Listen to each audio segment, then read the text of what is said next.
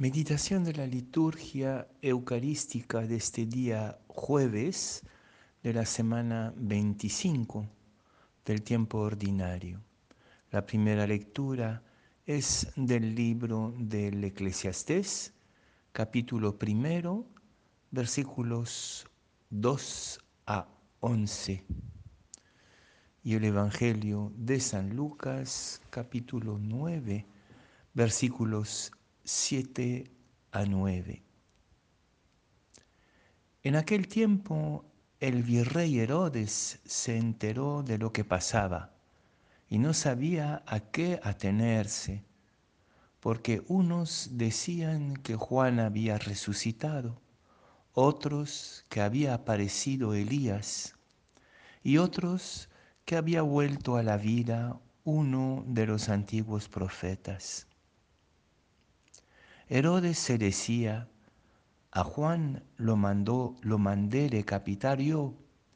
¿Quién es este de quien oigo semejantes cosas?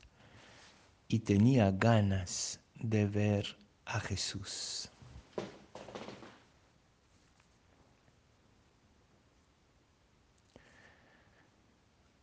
¿Acaso tenemos ganas de ver a Jesús? Como Herodes, también nosotros acaso estamos con este interrogante fundamental, ¿quién es este de quien oigo semejantes cosas? En América Latina vivimos todavía en muchos países nuestros en un contexto de cristiandad donde el discurso de la iglesia y por lo tanto los relatos sobre Jesús ya están totalmente conocidos por todos como haciendo parte de nuestra cultura y de nuestra tradición.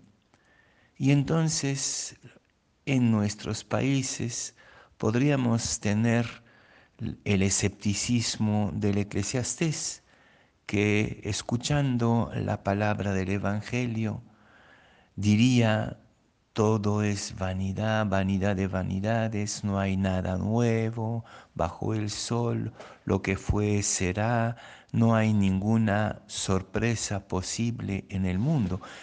Podríamos escuchar distraídamente la palabra de Jesús o verlo actuar en el Evangelio como conociendo todo de antemano, conociendo la historia, conociendo la película, incapaces entonces de dejarnos sorprender.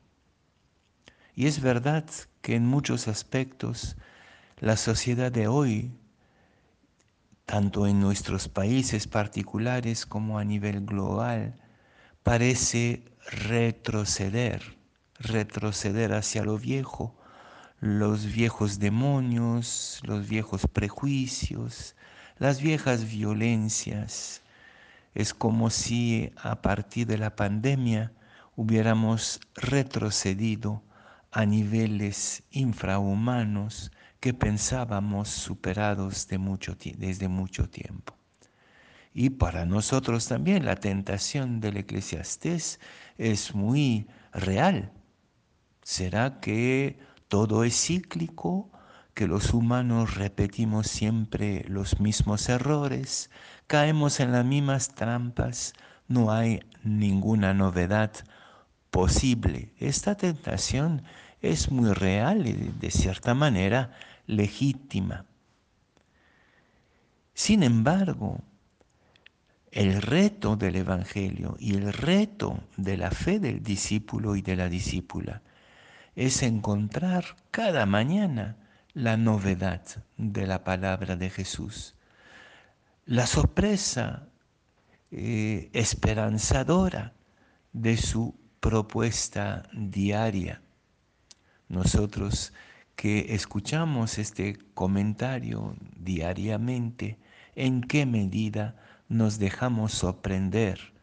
¿Es Jesús un terremoto? ¿Es Jesús un temblor? O es simplemente la brisa ligera de todos los días, la neblina que conocemos perfectamente. Es la hora de volver a la perenne novedad de Jesús, al sacudón de su palabra, a la sorpresa de su propuesta, dejarnos inquietar. Herodes se dejó inquietar, quizás por sentimiento de culpabilidad o por simple curiosidad superficial, pero estaba con estas ganas de ver a Jesús y preguntándose quién es este. Podríamos, si es mi invitación, asumir esta pregunta hoy cada uno y cada una de nosotros. ¿Qué de nuevo, qué hay de nuevo en este personaje Jesús que pensamos conocer tan bien y que finalmente no conocemos de verdad?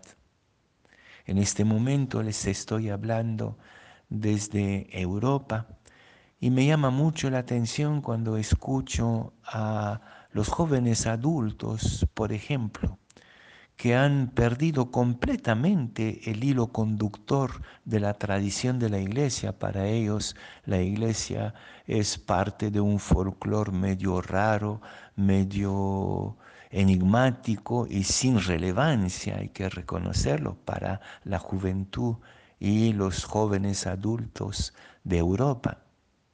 Y de repente su inquietud ignorante, su, su virginidad espiritual y, e intelectual hace que en algún momento topen con la palabra, se encuentren por casualidad con la belleza de Jesús y también estén con esta pregunta, pero ¿quién es?